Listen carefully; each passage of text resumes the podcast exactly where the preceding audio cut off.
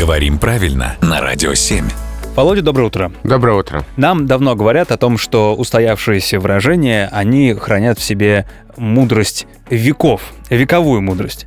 Давай, пока не закончился две тысячи двадцатый год, рассмотрим самое актуальное устоявшееся выражение.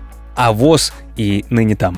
ВОЗ, Всемирная организация А-а-а. здравоохранения. Ты не понял шутку, да? Я подумал, что ты включил генератор случайных фразеологизмов. Нет, нет, нет. ВОЗ и ныне там. ВОЗ везде теперь. И там, и здесь, и, и вообще. Как появилось в оригинале это выражение? Э, ну, это, конечно, Крылов.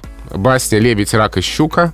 И эту фразу мы употребляем, когда хотим сказать, что нет результатов какой-либо деятельности, нет продвижения. Ага. Ну, обычно, действительно, когда каждый тянет в свою сторону и нет общего дела. И ничего не происходит. И ничего не происходит, да. А представляешь, две тысячи пятидесятый какой-нибудь год, угу. и там будет расшифровываться. Не там, а там тоже да, аббревиатура да, какая-нибудь. Ну, ну да, телепатическая ассоциация марсиан, например. И опять будет актуальная эта строчка. Как ты думаешь, после этого выпуска нам э, Всемирная организация здравоохранения выдаст какие-то почетные грамоты или что-нибудь? За цитирование классиков. Да. И за информацию населения тоже нас можно привлечь. Спасибо большое, Володя.